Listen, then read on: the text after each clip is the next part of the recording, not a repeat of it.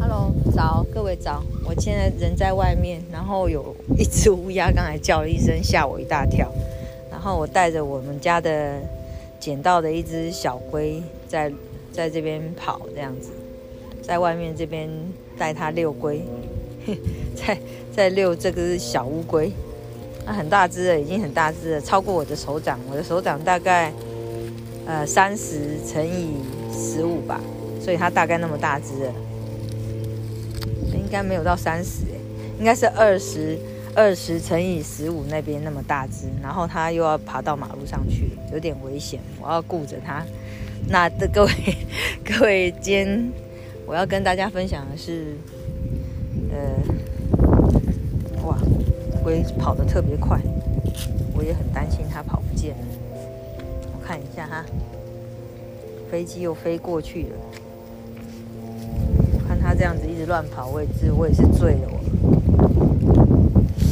唉，我要跟大家分享的是，我今天早上突然想到一件事情，就是麦迪逊之桥。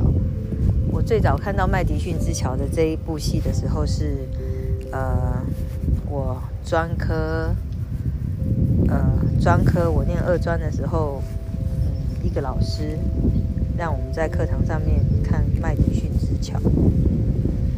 那时候我看的时候，我只有一种感触，就是在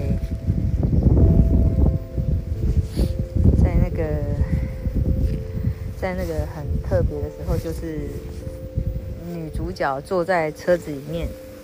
然后跟她的那个老公坐在一起的时候，然后外面下着滂沱大雨，然后那个男主角，另外那个男主角在外面，在外面的那个，呃，反正就是在外面那边淋着雨，然后我是觉得也也是一样掉着眼泪，就这样看着那个女主角和她的老公开车离开这样子。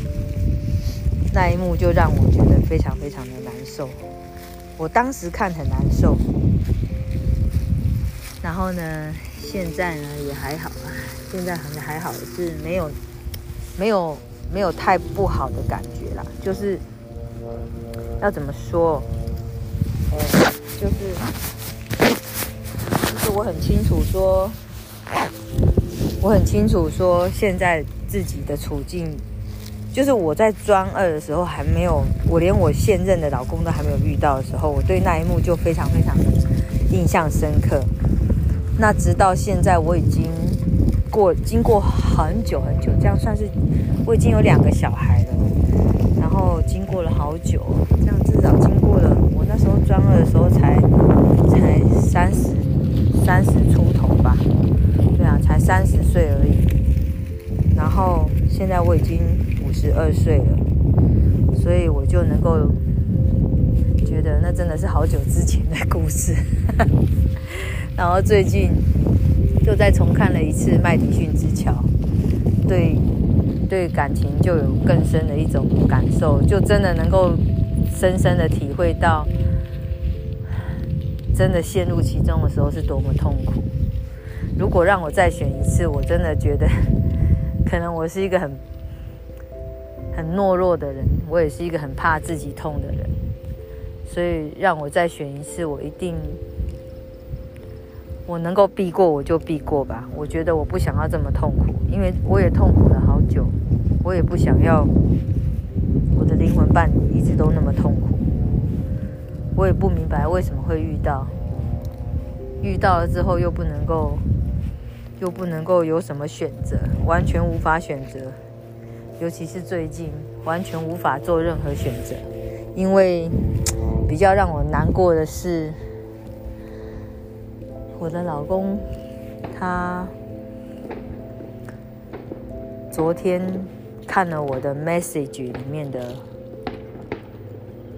东西，然后他发现了灵魂伴侣的名字，然后质问我为什么还是爱着这个人。我没办法，很很直接、大刀阔斧的伤害他，所以我答应了他，留在我们的关系里面。可是他还是很好笑的是，他跟我说他不许不许我再去想我的灵魂伴侣。他问我有没有找过他，我说我从来没有去找他，我也从来没有跟他联络。他说怎么可能？我说就是这样子。我说我现在状况就是这样子，没有找他，也没有跟他联络，然后也没有去把任何事情做什么展开式的。展开式的发展，我都没有。可是他还是一直锲而不舍的，一直不停的去把那个人，就凭着名字就把那个人所有的东西都挖出来了。然后他哭着跟我讲说，他真的比不上那个人。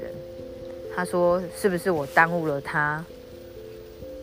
呃，是不是他耽误了我去找任何？”感情的机会，他说我是不是很后悔选择他？我跟他讲说跟那些都没有关系，重要的是我们现在已经造成的关系，我必须要把这些关系做一个完成。然后他就问我说我到底跟那个人有没有感情？然后他说他说他他说他说我知道他很想要直球对决，他所谓的直球对决就是他很想要很想要直接。直接就是跟那个人比一比，说你跟那个人去相爱啊，你就会知道我有多好。